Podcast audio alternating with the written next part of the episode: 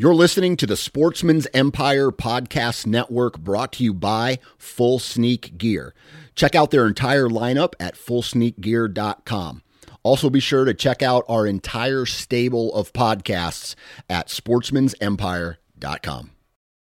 New from Moultrie Mobile, the Feed Hub offers first of its kind cellular connection and control for nearly any spin cast feeder on the market. When used with the Moultrie Mobile app, you can monitor feed and battery levels, run feeders on demand, receive alerts when feeders are clogged, and remotely adjust feeding times. The Feed Hub is ideal for anyone who maintains feeders. Remove the guesswork and save time by planning feeder maintenance before you drive to your hunting property. For more information, visit moultriemobile.com. Before history is written, it's played. Before it's frozen in time, it's fought one shift at a time. Before it's etched in silver, it's carved in ice. What happens next will last forever. The Stanley Cup Final on ABC and ESPN Plus begins Saturday.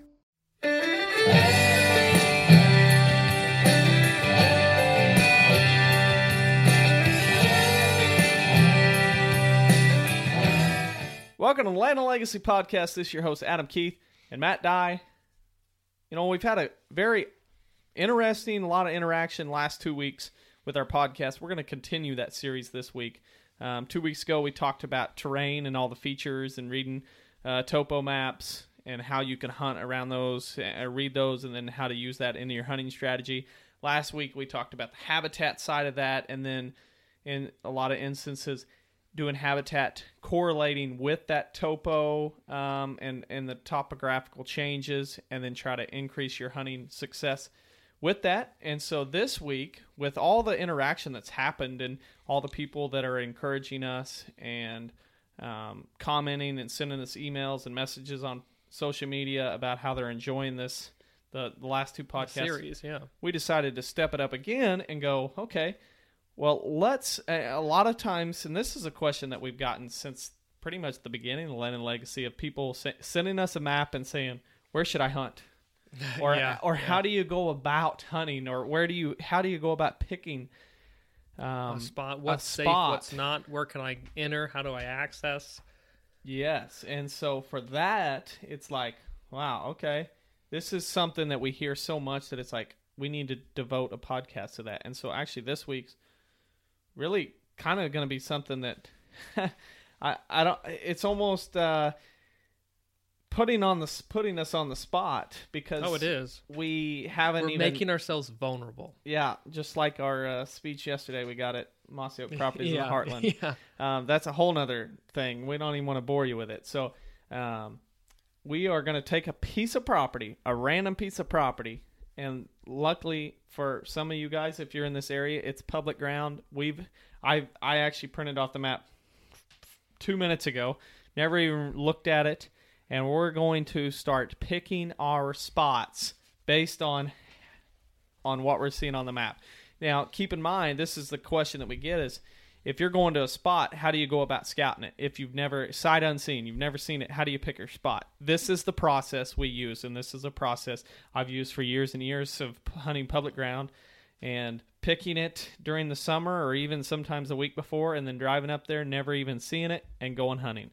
And so that's what we're doing this week. But before we do that, I just want to take the time and thank each and every one of you that are listening um, and have been commenting and sharing it with your friends and interacting with us. You have no idea what it means to me, as I'm sure I speak for Matt on this. It's just uh, it's very encouraging and is what allows us to at 10:30 at night or at 8 o'clock at night in this case record these podcasts, send them out there. It's just we feel very privileged to be able to Super do this, privileged. And we we're not taking it for granted. We sure do appreciate it. You know, I just for me, I've thought about this this week is, or I've thought about it a lot actually lately. Um, you know, when you're a kid, you kind of always pick, what am I going to do when I grow up? What if, what are you going to do? And and you and for me, I grew up in church, and I just sat there going, what what do I think God has in store for me? What do I what do I think God wants me to do? and uh, a preacher never came up. Seriously, I was in second grade. I remember an assignment, and I said, "I was gonna be a preacher." what happened to that?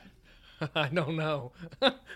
I can say everybody And that's then I think- listening to this podcast says thankfully Matt's not a preacher. Oh, he'd be a yeah. one thirty. He'd be a one thirty release time. Oh, guy. oh, you'd be missing the first half of football. That's Yeah. for sure. So, but for me, I've always, you know, you always try to figure out what you're going to do when you grow up, and and and for me, it was what is what I think God's going to try and send me to do, and and it's been one of those times in my life now where I feel like this is exactly what I've been called Is- to do. Um, Actualization. and f- for you guys, so we haven't really talked about it. We have in a roundabout way, but just so everybody knows that for us, the the joy we get out of this is helping people love land more, understand land more, how to improve it. But at the end of all of that, no matter what all the habitat, you can look in that land or or sit in the middle of that field or in the middle of those woods and go, "Wow, God created something amazing here, and I can s I can feel His presence here. And this is almost sermon like, but that's Who's that's preaching ki- now? That's kind of the whole concept for us is that, and and leads into the real estate. We want to connect people through our real estate. Um, Oh, yeah. agency and and connect people with land, and then when they get that land, hopefully we can help them improve that land and enjoy that land more. And at the end of the day, you can you can grow in your f- faith by being on that land. I, exactly. There's there's a strong connection with for us, and I think a lot of people just in general, because everyone wants a piece of land. That's that's the American dream. Um, you know, and I don't think that that's an ironic thing. You know, we just have this connection. We lived off the land. That's what we. That's how we came here. You know, and I think you know that's based on that connection. Um, you know, we're called to be stewards of it, and we treat it right. And one thing we haven't talked, Adam, you and I, a lot about, it, but it, it just hit me the other day was I guess is more of a phrase that we haven't really said, but it's the relationship between the land and the wildlife that just grabs us and and has our minds just day in and day out. Yeah. Understanding how those processes, those systems, biological and just everything, how they all work That- together.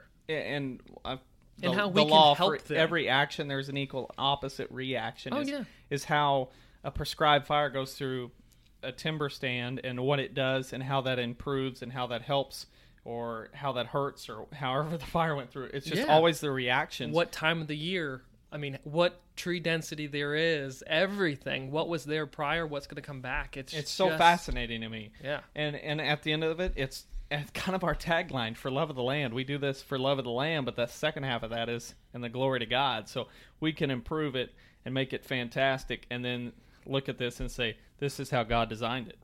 Yep. um, bingo. because of the curse we have to manage it um, we have to fight off the invasives and all that and, and get it back to its natural state. And that's where we can look at it and say wow this is what it's supposed to be like. Mhm. so That- anyway. that's the pinnacle right there. When you Yeah. get it back to the state that you know in your region you know based on your rainfall and your average temperatures blah blah blah you know my habitat is where it should be based on these features. And if you can get it there that is the oh moment. Yeah that's where you you that's when you yeah shake the dust off Well, your I was gonna say that's what you hang your hat on and say, look at look at Yeah. what look at what I did with with this land. because there's so many places right now across the U.S. that's not. in Oh, it's sickening. It's sickening. I don't what- even I wonder don't what even get me started. Ah, know? I don't even want to know because just like yesterday, I drove down the road, and I hope our listeners are starting to, and I'm sure you are. If you're listening to this, you're probably already in the habitat, but I hope you're you're continuing your education on learning your because we can't come to every single property in every single state and every single place there's a white-tailed deer or the bobwhite quail or a wild turkey and say okay this is what you need to do so that's why we do a podcast and now we're doing videos we just released one a few minutes before we started recording this podcast A great one, by the way. and we hope you watch it. And it's kind of eh, because there's no way we can educate you on every single invasive species. So we hope it encourages you, encourages encourages you to wow, there we go. woo, and, and helps you understand your habitat that's native to your area and the invasives that are that are really popular in your area and i say popular they're really uh, they populated the woods so if you're on the east coast i'm sure that there's an all kind there's all Oh, kinds of ones um, but bush honeysuckle comes to mind. Even though it's here in the midwest now i see it around a lot of big cities and that's what's frustrating to me is we look at all these cities and all these little vacant lots and those are like the breeding grounds for invasive species. And you you drive through Kansas City, Missouri, and even parts of the Kansas City, uh, Kansas, and it's just bush honeysuckle anywhere there's a tree, and it's just frustrating to know how much that's in, invading and how little we're doing to combat that in those areas. Um, we're sure doing our part, and we hope that listening to this it encourages you to do your part. That's the hope. Yep. Let's uh let's talk about this absolute random property um that we I was just sitting here looking at this map this that I just printed off, and I'm like, I, I, I always enjoy the names that they have. Oh like, yeah, on maps. Yeah, and just like the property we have that uh, the Prairie Hollow property that we that we manage has got a Shimpaw Ridge, and to me, you hear Shimpaw and you think that's like a native, probably a Native American name. I or think of some like- guy who busted his shin on a log laying over. Shimpaw. Yeah, I don't- I and um, and the names of the ridges that they have, and and so like I see Schoolhouse Holler, um, or Hollow if you're from Virginia like Matt. It's a Um, holler there too. Kate, uh, is that Kate's Hollow? It's Kate's Hollow. I, that sounds Charles Hollow and Field Hollow. That's. I'm more and interested in Kate's Hollow than Charles's Hollow. Kate's, Kate's Hollow. Yeah, uh, and Charles is Hollow and Spring. what is that? Spring, Spring. Or, yeah. So anyway, we're actually what what county did you say this is in? This is in Shannon County, okay, Missouri. Shannon County, Missouri. South Central. This is and this is public ground. If you're so skilled that you can go and find this place, and this is completely random, um, and and pick out where we're you know suggesting to do these different techniques and hunt this area and everything, then you've got a great plan for hunting public ground. Yeah. If you do find it, I I wanted shake your somebody. If hand. you find it, I want you to go take a picture there and, and send it to us so we can make that connection. But um, yeah, and so I have right here in front of me. I have two maps: a really dark uh, aerial photo from Google Earth, and there it is, Schoolhouse Hollow, Big Creek. So our western border is Big Creek, and uh, Matt picked a good one because it's just a big old chunk of woods. big old So- chunk of woods, just as blank slate as you could get. And of course, in, in South Central Missouri, there is a lot of elevation terrain in in in this region. And um, as you go through the podcast, and be sure to look on Facebook because we're gonna have these pictures up. You know, the topo map, the blank aerial, um, and then a and then a aerial basically that we've edited with our suggestions as we go through the podcast. That'll all be up there. Um, really encourage you to go there and check that out. Comment on it because without looking at the aerial, the blank thing is what we're looking at right now. Um, the podcast isn't going to be as effective for you. So to orient yourself around this aerial, it does run right now north to south. So that big creek on the western side of the property is running primarily. It flows north to south. There is a public road. I'm sure it's gravel, but um, that runs around the north side and then follows along the eastern portion um, for a good little ways, and then drops down to a holler and runs south and then shoots west back over to Big Creek. Um, that's pretty much the the property. And I just again, this is random. It's seventeen hundred acres. Um, that just this section that we're looking at and just kind of zooming in. Um, automatically, what do what do we see right here from the aerial? So first off, so let's just say I just gained access to this, and I live states away, and and I met a guy whose uncle owns a big chunk in southern Missouri, and I say, "Sweet, do you think he'd let me?" He says, "Yeah, I'll talk to him," and I get his number, and he says, "Yeah, come on out." So now it's scouting from states away. Is basically what we're doing right now. So I printed off an. I mean, I think everybody uses Google Earth now, mm-hmm. and I printed that one off. I've got online or wherever, and I've got a map that has topography changes because that is very important in this area. Now, I. I would like to look at it in Iowa as well, but sometimes you're not going to get those huge changes. Like if we're hunting Kansas, uh, looking at our Kansas property, we're not seeing anything. Aerial is going to tell us But more. it depends on the area. In this area, topography changes are very important because there's a bunch of them. And so we're looking at this map. I've got these two in front of me. This is usually where I start, and I say, okay, I'll start at Google Earth because that's as easy as I can to easiest thing to to get a first off look at this property.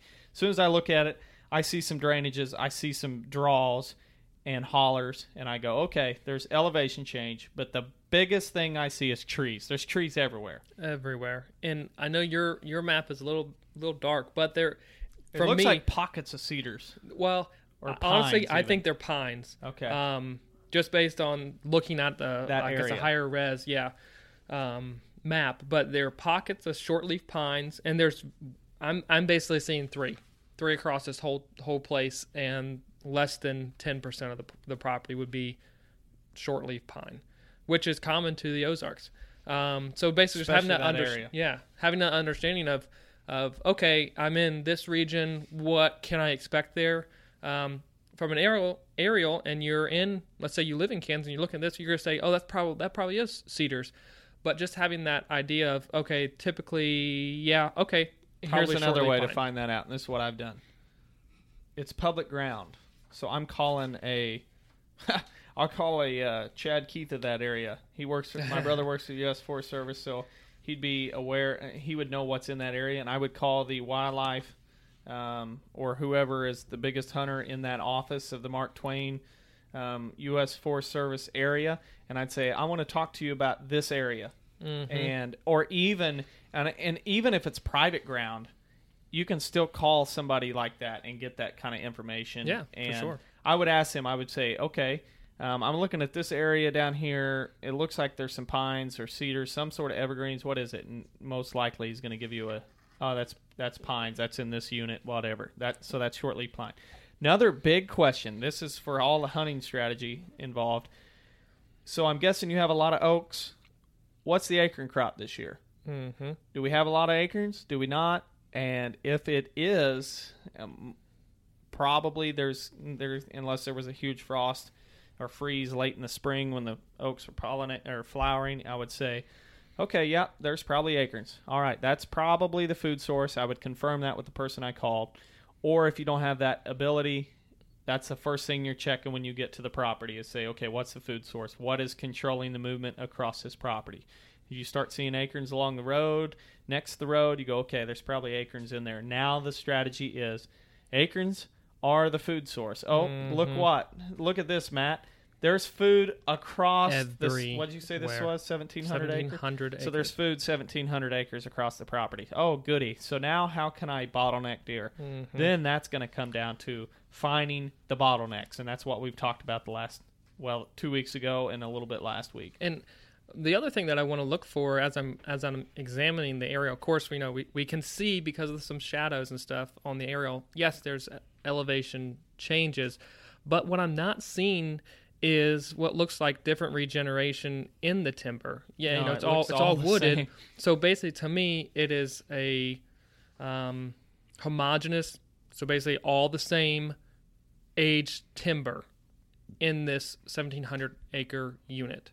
Um, so basically, if I if I if there was some timbering in there, um, especially like in a maybe a clear cut or a defined unit, you would be able to see a difference on that aerial if the you know they were done. and I would different definitely key in on that on hunting. If it was an early fo- young forest and there was a lot of early succession, I would even say, okay, that's a that's probably where they're bedding, or a lot of the Mm-hmm. movement is congregated around that area. And even if it's let's just say it's a year with no acorns, you call you call or you go and scout and you find out real quickly there's no acorns, then it's like. Well, that's probably a food source then, because if they don't have anything else to eat out here, they're going to key on in some other area. So Mm-hmm. for sure. Um, but in this instance, acorns, or we would hope for some sort of fragmented landscape, but there is Yeah. none. You And- picked a good one. well, that's the thing. I wanted I wanted a challenge, a blank slate that was just like, okay, we're, we wanted challenges. We wanted to be able to navigate through this um, together and just share our thoughts of what we're doing, what we're looking at. And then I think you know, let's say let's say you do call it, just like Adam said, and there's no acorns. Now, the other portion of why I did include this on the map is that there is a large open field not on this public ground, or excuse me, within this 1700 acres. It is off the property. And that, even though it looks like a pasture to me from the aerial, still may be a may be considered a food source if there's no acorns. I'm sure there's a mix of clovers in that pasture. It looks like it's a pretty large pasture, um, certainly over 100 acres. And I want to know if there is that. I would probably drive by or or at least say, okay, if there's not acorns, that's that's likely a place, a destination that some deer are going to get to. So let me just kind of examine that area, look at the terrain features. Can I even get back in there? Is it even is it feasible? So you know that's Sure, you can. There's always You gotta there's hike. A, You're hiking. You know what we used to say, and of course everybody says this, but we said it a lot. And and when we were hunting public the ground, originators. no, Oh. if there's a will, there's a way. Oh yeah. And so it was always like, well, how bad do you want it? If I want it pretty bad, I will walk three ridges over, or I will ride a bike in many Mhm. cases four and a half miles in, or I will paddle a canoe down a a river, or I will strip down to my undies Skivvies. and wade the creek oh yeah. if I have to. We've done that scouting, not even hunting. I know, but we did it a lot hunting, um, even when it's cold. Yeah. That was uh, shrinkage. um, so. Anyway, um, So I think it's important to again make that phone call, and then yes, you have a property boundary. That's important to absolutely 100% respect, but you have to know what's going on outside of that property as well as what's going on inside the the portion that you can hunt. And after I think all that is done, that thought process, you know, has been made. You've made those phone calls. Um, I think it's certainly time to then say, okay, there's elevation change. What's next? Boom, topo. What degree elevation change am I looking at? And from there, how does that change things? How do I now need to approach this site, this, you know, 1,700 acres?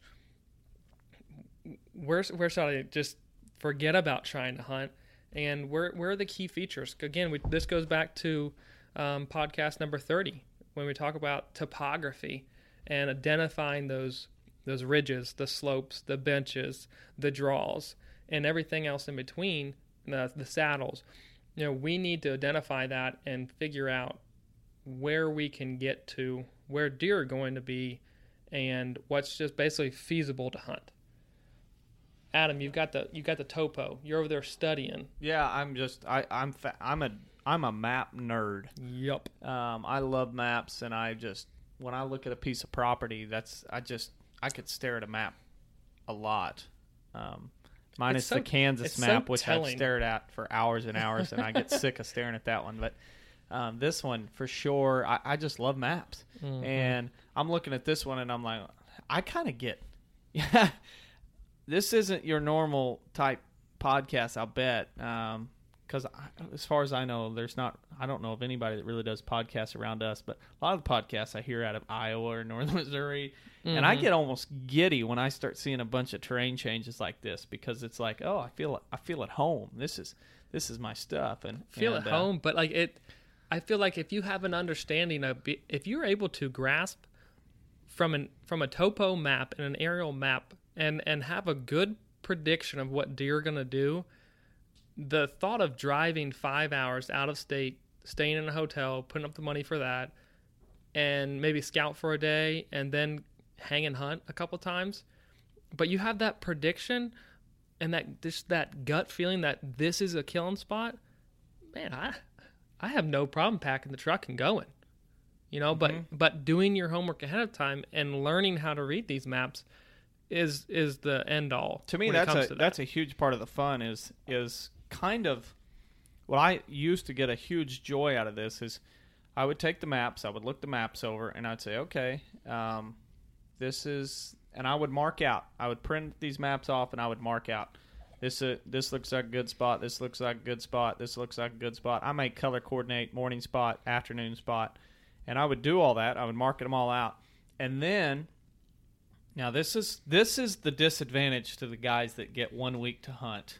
Um, a year or whatever. They take vacation time and that's their week to hunt. Is you show up and you pretty much have seven days to make it happen, or maybe it's three days.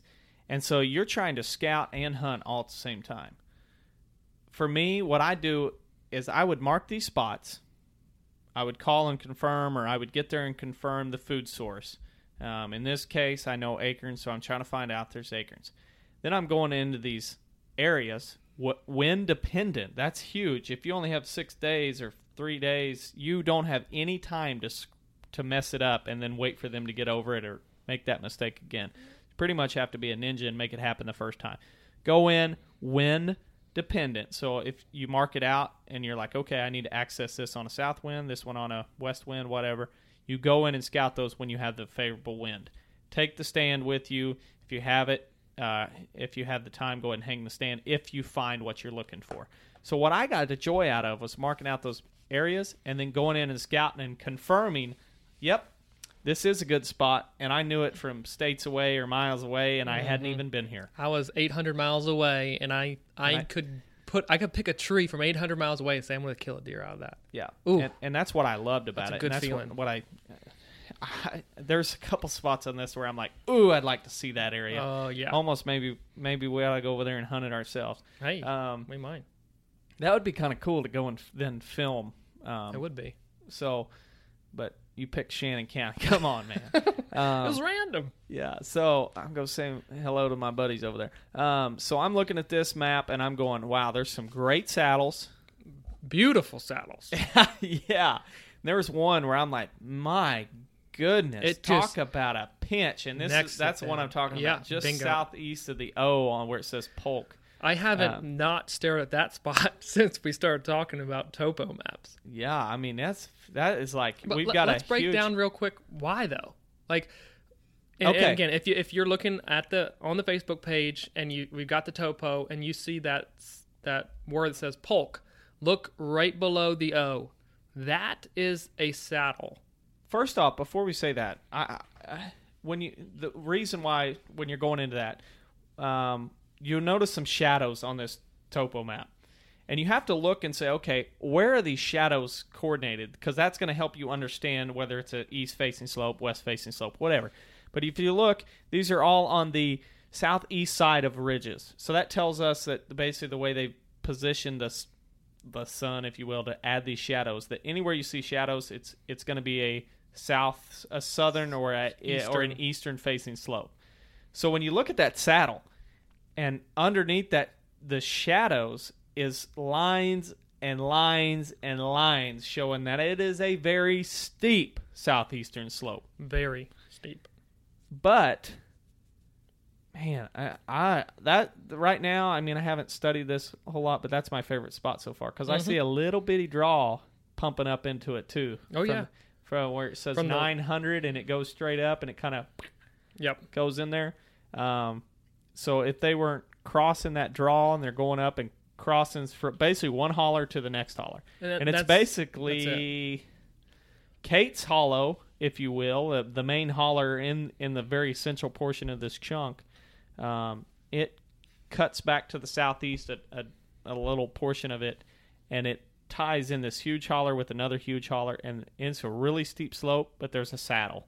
And that just mm-hmm. tells me, okay, this is a, probably a pretty good bottleneck. And, and that to me though, it- looking at this versus an aerial, okay, we understood that it's all timber. Honestly, I almost want to say, okay, cool, don't care anymore. Boom. That's that's kind of off my plate a little bit. Yeah, it's Now it's, an all it- topo game. it's not a yes 100% it's not a where's the food? Where's the bedding?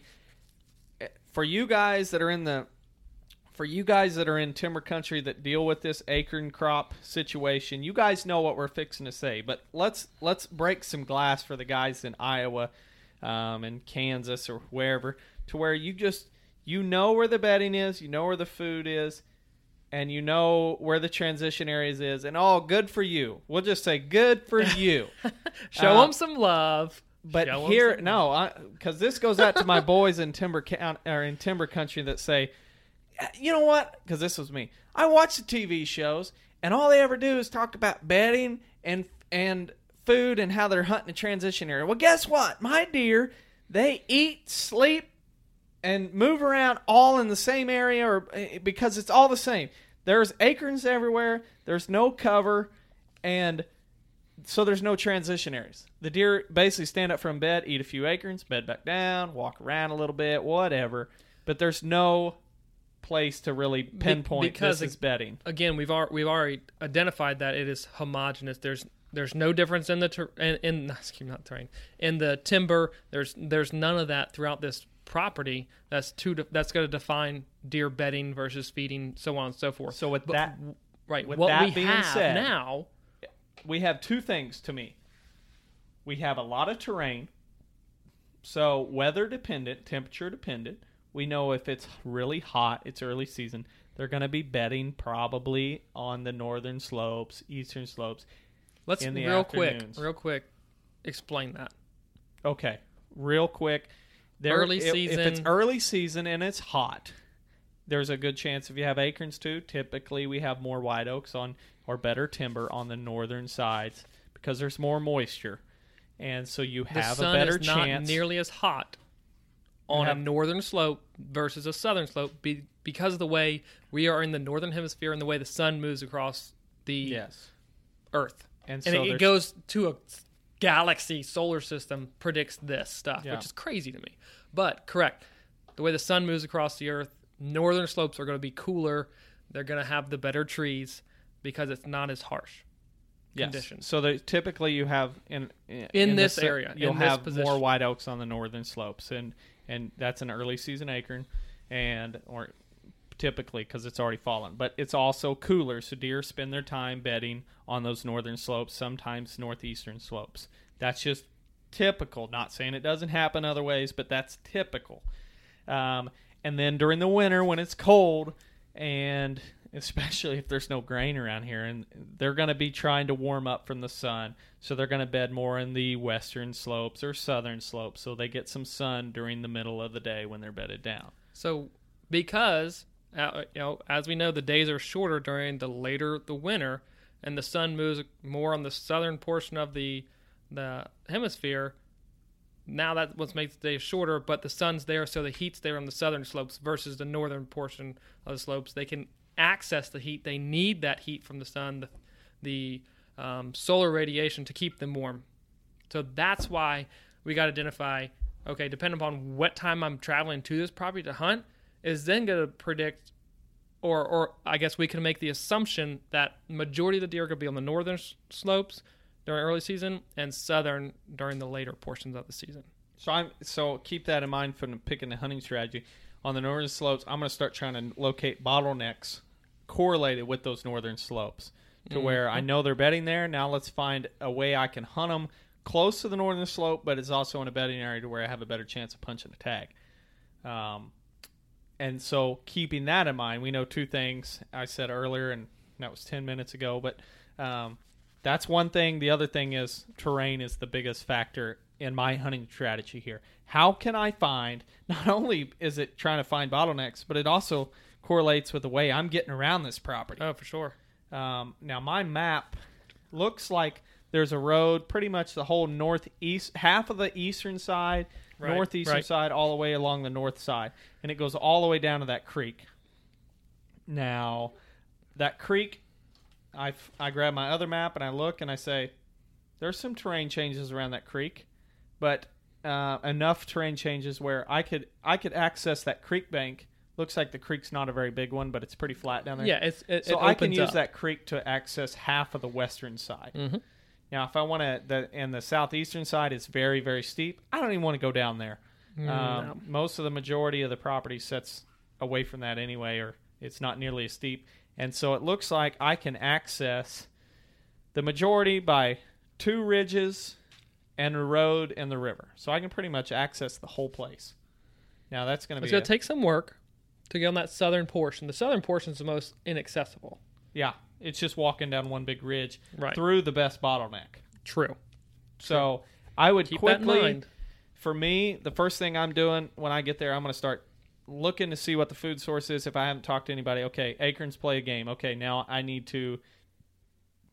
It's it's November, so I know. Let's just say because that's typical for a lot of people. You take your vacation time end of October, early November. It's it's prime time. That's when I'm hunting. So I'm not really focused as much that time of the year on north north slopes, south slopes for bedding. I'm focused more on bottlenecks because I know bucks are going to move like Yes. crazy. Yes. So it's bottlenecks now. First thing I'm going to do is I'm going to check out that that saddle southeast of the O. and and what I really like, and this is this is kind of the property architecture side of things. Um, what I love about that feature on that uh, saddle is the fact that if you look on the southern portion of that saddle, those lines are a lot closer together than they are on the northern section. So I know that's a really steep, really steep side. If you go back to the podcast um, that we talked about topography, we talked about having the ability to basically blow your wind, have your wind always above the deer if they do come from the southern side, and it be way over top of their heads because it's such a sharp drop off and a steep drop off that if you're 20 foot up a tree and you have a, a decently strong north wind, that those deer will never smell you, and it's a few ridges away before it ever gets back down to the ground because it's so steep right there in that area. So even if you have deer that you're expecting come from the south, I wouldn't be as scared to hunt it with a north wind because I'm so much higher than them, and I know at that time of the year leaves are getting fallen or getting ready to fall, and it's steep. That scent is gone out of there. And not only that, there's two advantages of this saddle. Is if yeah, how many times have you heard the phrase ridge runner? An old ridge runner buck. Oh yeah. Um, this yeah, we're looking at a huge ridge, almost plateauish, because it's Mm-hmm. a big it's a big ridge that runs northeast to southwest, and actually ties in with another big ridge down there, and has a whole bunch of fingers coming off of it. So it's a huge ridge and a whole complex of ridges that tie in with another one, and they are all pinched together in this little bitty bridge of a ridge um, that is that saddle that we're talking about. So not only we could we catch deer cutting from one draw to the next draw through that saddle, but we have other deer that could be cutting through ridge top to ridge top, traveling through that little pinch.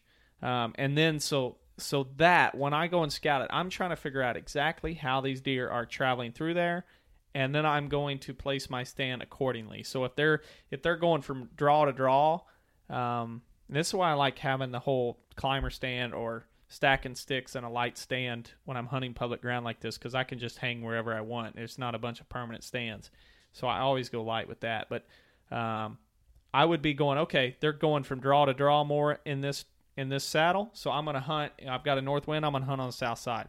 That's just a no brainer to me. But that little area is just that's the first place I'm looking. And if and keep in mind if that is the very best, like I get in there and everything's confirmed, there's scrapes, there's rubs, there's trails, I'm going to go ahead and hang a set and I'm crossing off the rest of that ridge because I don't want to walk through one of the best spots to go look for greener pastures that aren't e- that may not even be there. That's a mm-hmm. big mistake we can make if we only have a few days to hunt is to go, well I want to see all of it. Well, if you've already found a spot that's pretty darn good, don't try and see all of it. Just just accept that you Be, probably already be found a confident in that spot. spot. Give it a whirl.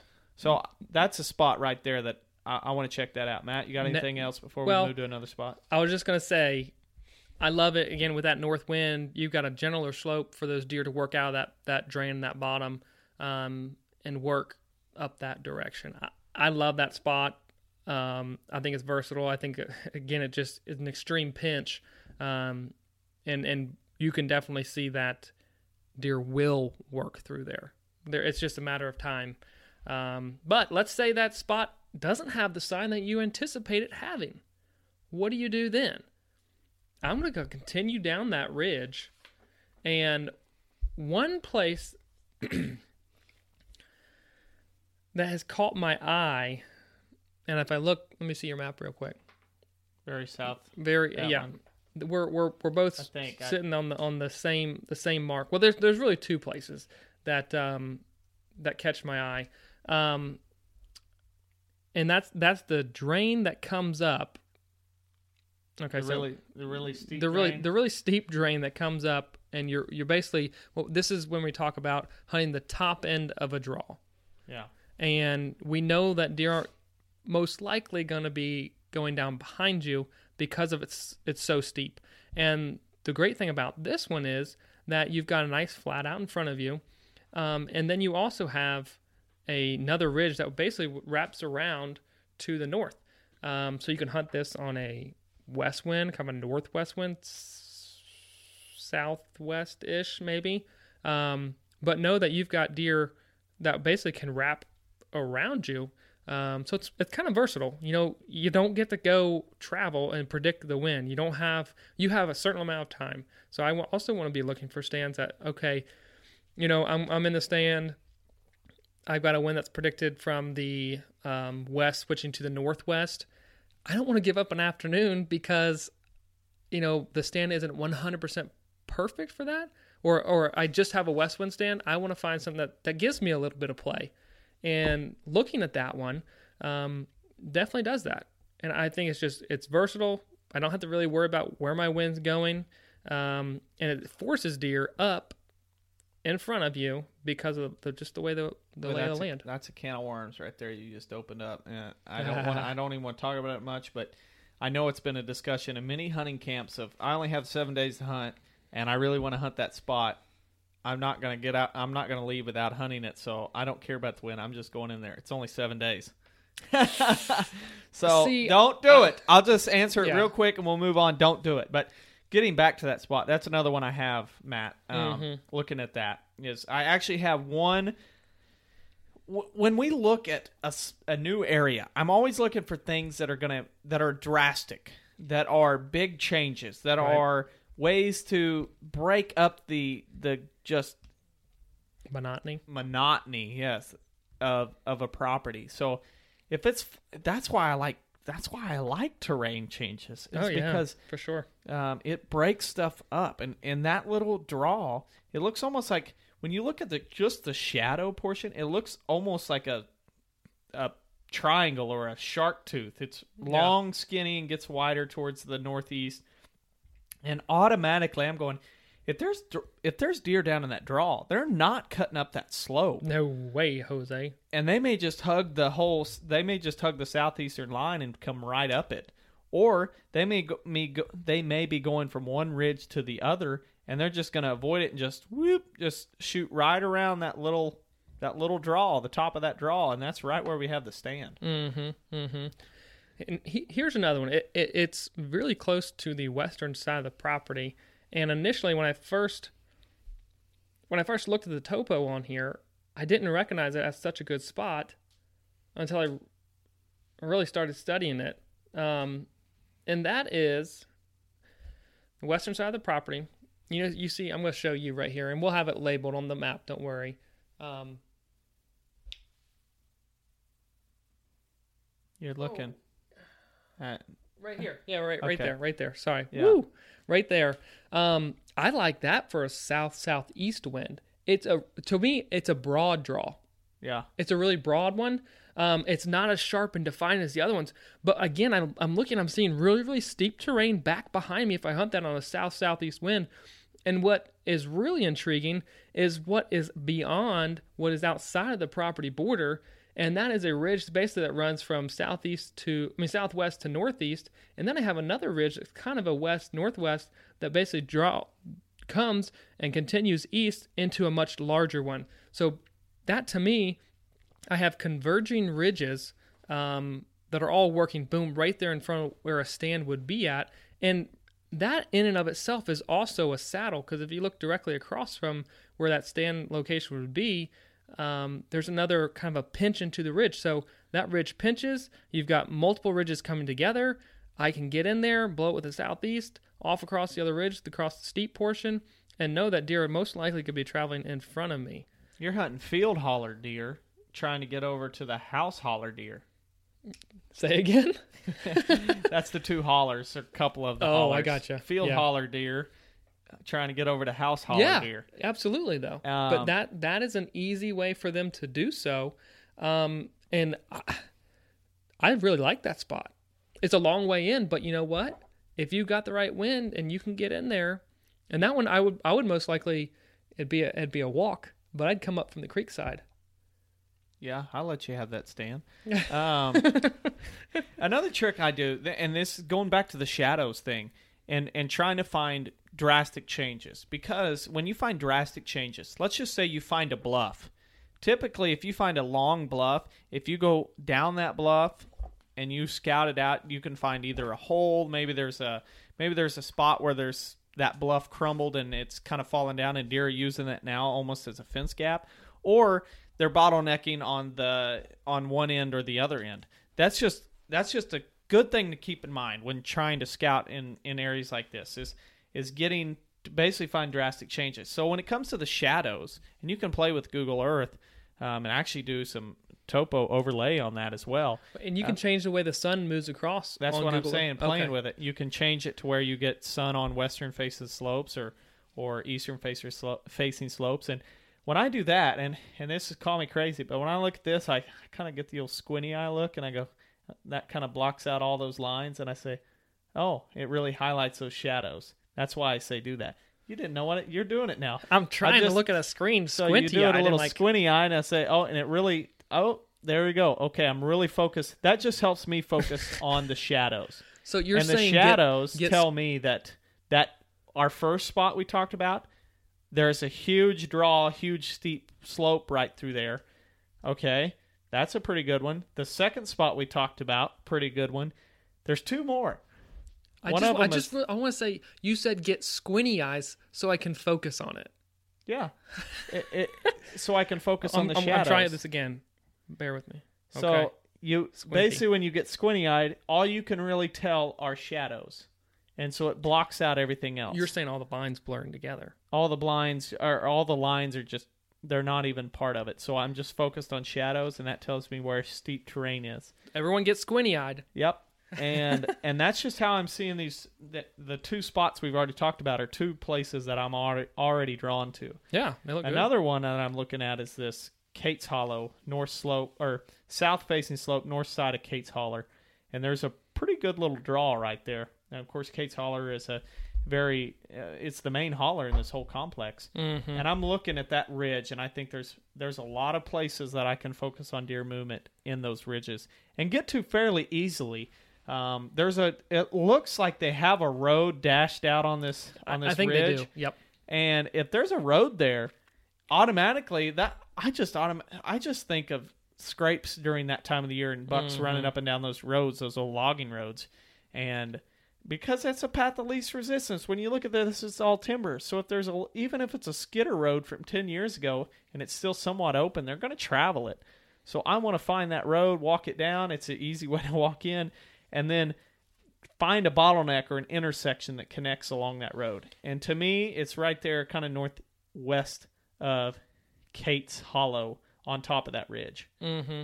And I think one thing that's that's really important to to notice on that ridge above Kate's Hollow versus the the larger ridge on the southern portion of this property is the fact that okay, that the slopes on both sides, the north and south side, are really really steep, and the way those those drains cut into that ridge, I don't really suspect because of that terrain and because I know the interval on the topo, I don't suspect that deer are really going to be side sloping very much. No. If they travel east to west at all, they will be on that ridge top. Mm-hmm. So you have to again look at the the not just the ridge top itself, but okay, the terrain, the the steepness of the terrain is a pinch point in and of itself. It's not going to look like you know uh, um, a fence row, you know, in crop country. that's that's your pinch point, but this is a pinch point in timbered terrain country, and you gotta imagine that deer are gonna take the le- the path of least resistance and be on that ridge top because of the the steepness and the intensity of that slope. And so, to me, that's a that's another great spot. In in a many many ways, you can go Sure. if you walk up to it on the eastern part of that that shadow, that big steep bluff, and say, "Yeah, not really what I was looking." I'm going to keep walking down it, and there's two little bottlenecks or two little saddles there, um, where I have my where I have my two dots here. Yeah.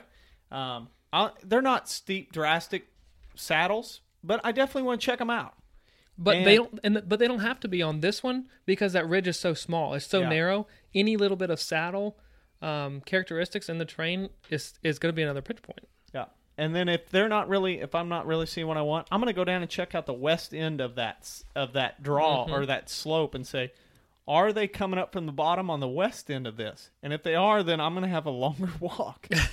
but to Yeah. me, that's just that's just how you scout that area. Now we can we we put all of our assumptions on when we're scouting from states away, but once we get there, we can confirm and we just cross off this list. Okay, those three places aren't as good as I thought from states away, but this is a really good spot. Yeah.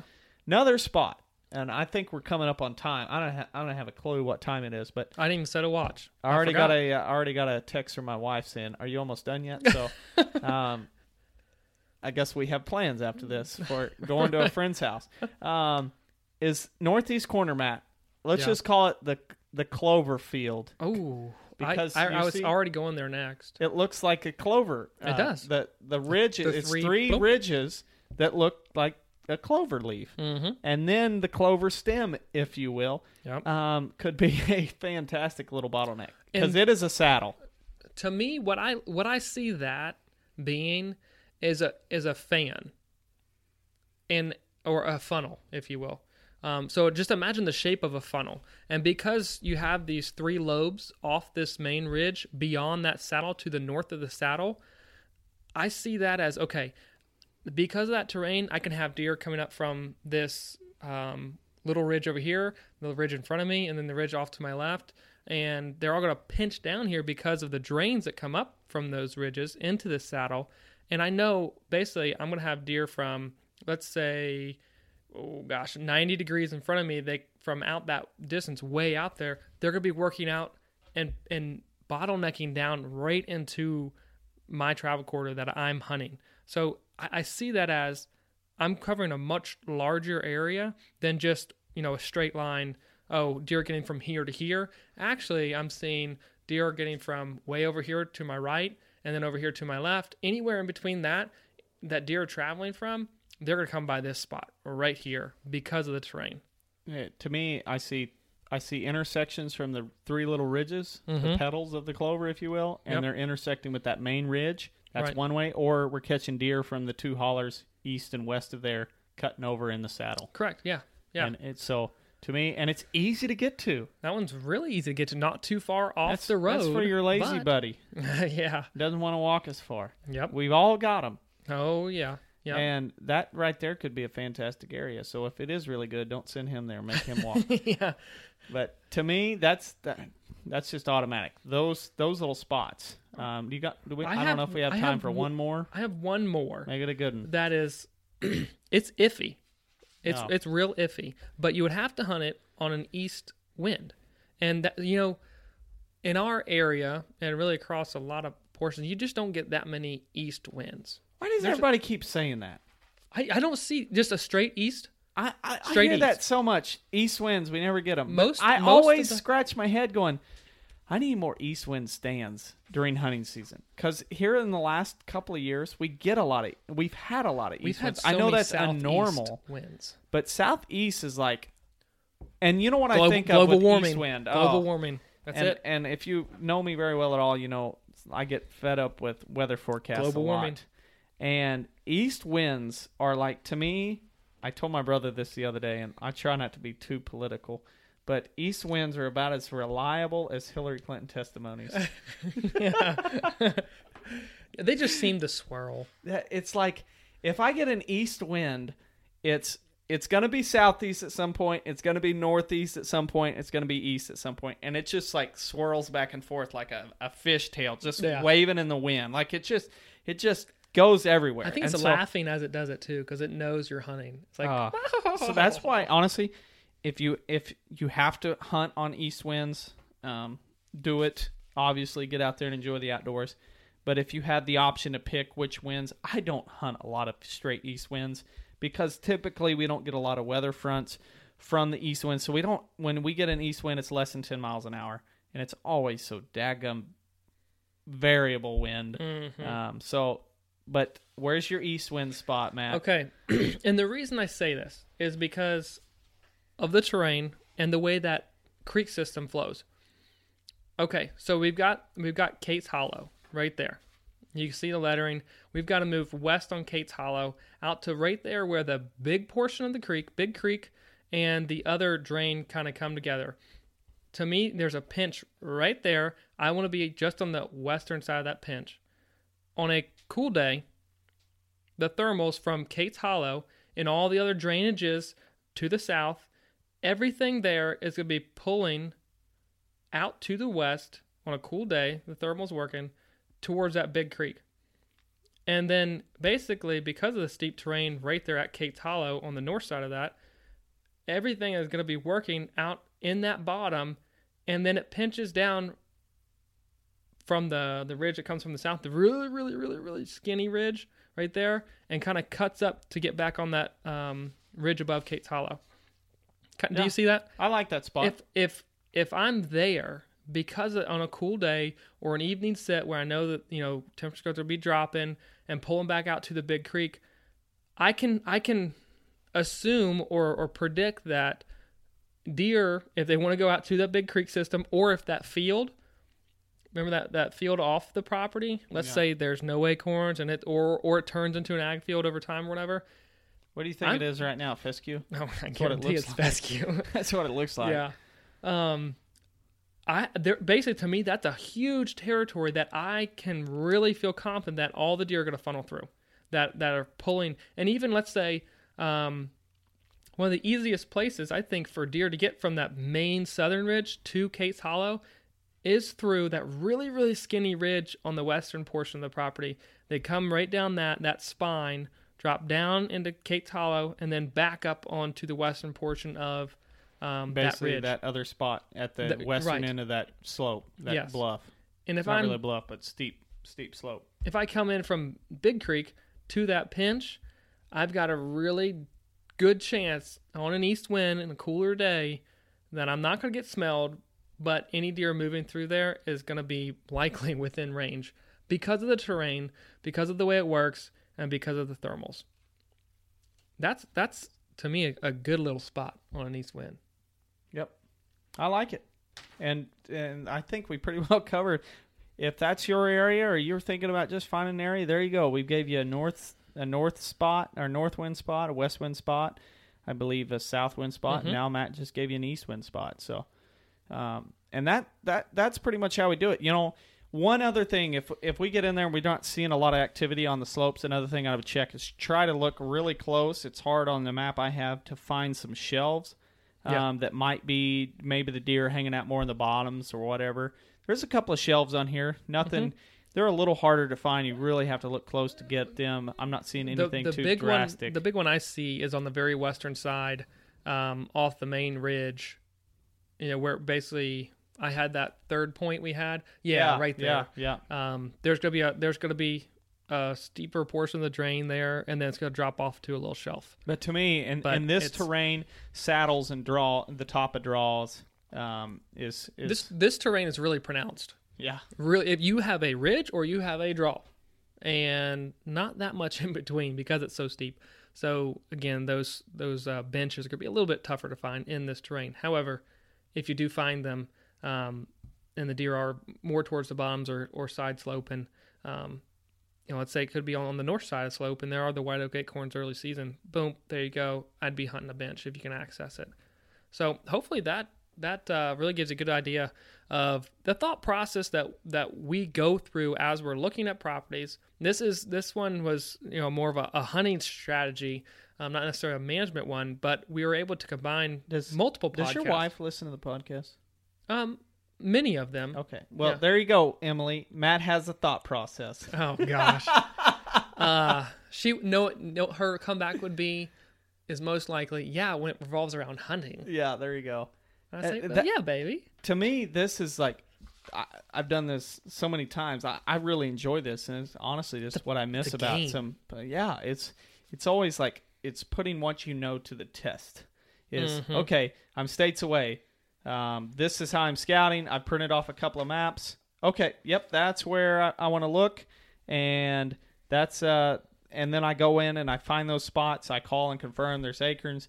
I go in and I scout those spots, and and yep, those are good spots. And then you end up harvesting a deer there. To me, that's like, wow, I I do know something. yeah. hey everybody come look at how much i know about this uh, like that's just a, a an, an awesome an awesome thing for me and even even if i didn't kill anything i probably still had a lot of fun because you're i just think of hunting with my buddies on this one and we all go to these various spots and we mm-hmm. confirm oh yep this was a good spot. But that's how i scout. If i'm going to a, a if i'm scouting from states away this is how i do it. Print off topo print off aerial and start from there. And i hope during this podcast you've learned some stuff.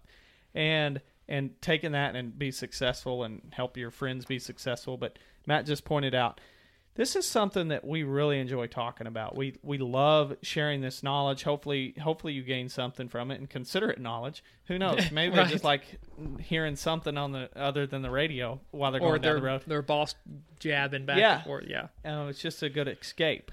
So if that's you, thanks anyway. Uh, so anyway, um, but this is something, we, as I said, we like talking about. So we're wanting, we're we're considering. Hopefully, you reach out to us. We had a lot of response last time we talked about where you guys listening from, what states. This is. Do you guys? Uh, hopefully.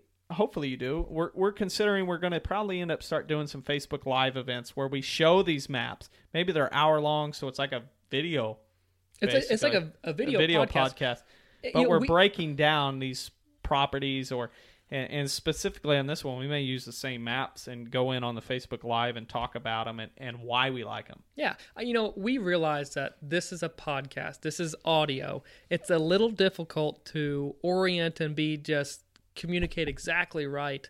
Um, the spots that we're talking about, northeast, blah blah blah, everything put together. You know, there's there's some difficulty. So if we incorporate, you know, this line of thinking and go back through this thought process after you've listened to this podcast and do it in a more visual manner, through a Facebook Live event, we hope that that's going to be beneficial.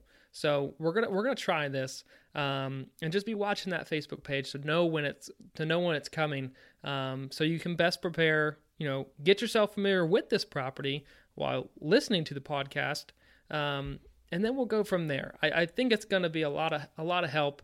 And um, if you're interested in that thing, if you if you say yeah, that's going to be beneficial for me, let us know.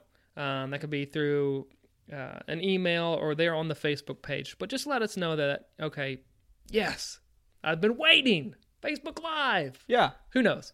We, we just want we want to test those waters and we want to be able to to have it really um, pretty interactive and that's going to give us the ability to say hey if we missed a place or we didn't cover it in this um, podcast and you have one you'll be able to share that with us through that live event. Say oh well, what about this one uh, you know just north of Cates Hollow uh, just further to the west right there in that saddle? Do you guys see that? Would you recommend there? We can say yay or nay and hopefully provide some insight because if you're thinking about that place it's likely that um, someone else will be as well. Um, we got a big shout out to Ray. I hope I'm saying this right. McGee, McGee, McGee. I think Ray McGee. He messaged our Facebook page, uh, maybe last week, week before last, asking about cows and hunting and. And he actually harvested. He sent it through while we were recording the podcast. He said the cows aren't a problem. And he just shot a really nice buck with let me a see that picture Um, and so big shout out to him. Congrats on a fine buck. heck yeah dude Yeah. that's awesome Yep. And uh, sweet good job man anyway, I, I might have butchered his name. I'm a man with three first names. Very simple. I'm Scottish, man. Um, Adam Brett Keith. How, Adam how Adam hard Brett is Keith. that? I'm not. Adam Brett Keith So, anyway, hope you guys like this podcast. That pri- pretty much wraps up this week's podcast and, and this whole kind of series of scouting from states away and terrain and habitat around terrain changes. Hopefully next week we're hope we're we're hoping and banking on. It sounds like we will have Kip Adams back. yeah Kip Adams back from QDMA uh, to talk about some new stuff and uh, uh, CWD and all things deer hunting and uh, probably a little bit of hunting. Yeah, you guys, you got anything? One last thing, uh, preacher Matt. I'll see you in the vestibule after the, the last prayer. You're gonna be shaking my hand when I walk Yeah. out the door. All right, making perfect. sure you put your uh, offering in this Uh, week. Um, nope, I'm good. Hopefully, good. let us know about that Facebook Live event. And just like Ray, if you guys kill a nice buck, um, shoot us a message. We'd love to see it. Um, we'd love to talk and congratulate you and uh, hear how your hard work is paying off. Anyway, that wraps up this week's Land and Legacy podcast. We'll catch you guys next time. See ya. Thanks for listening to another episode of Land and Legacy's Hunting and Habitat Management Podcast. If you like what you hear, check us out at landandlegacy.tv. You can submit a viewer question right there, and we're answering on the podcast, or find us on Facebook and Instagram. Feels pretty good knowing that from the beginning of time, God has called us to be a caretaker, gamekeeper, a manager of the land. So, with that being said, don't you think we should do it all for the love of the land and the glory to God?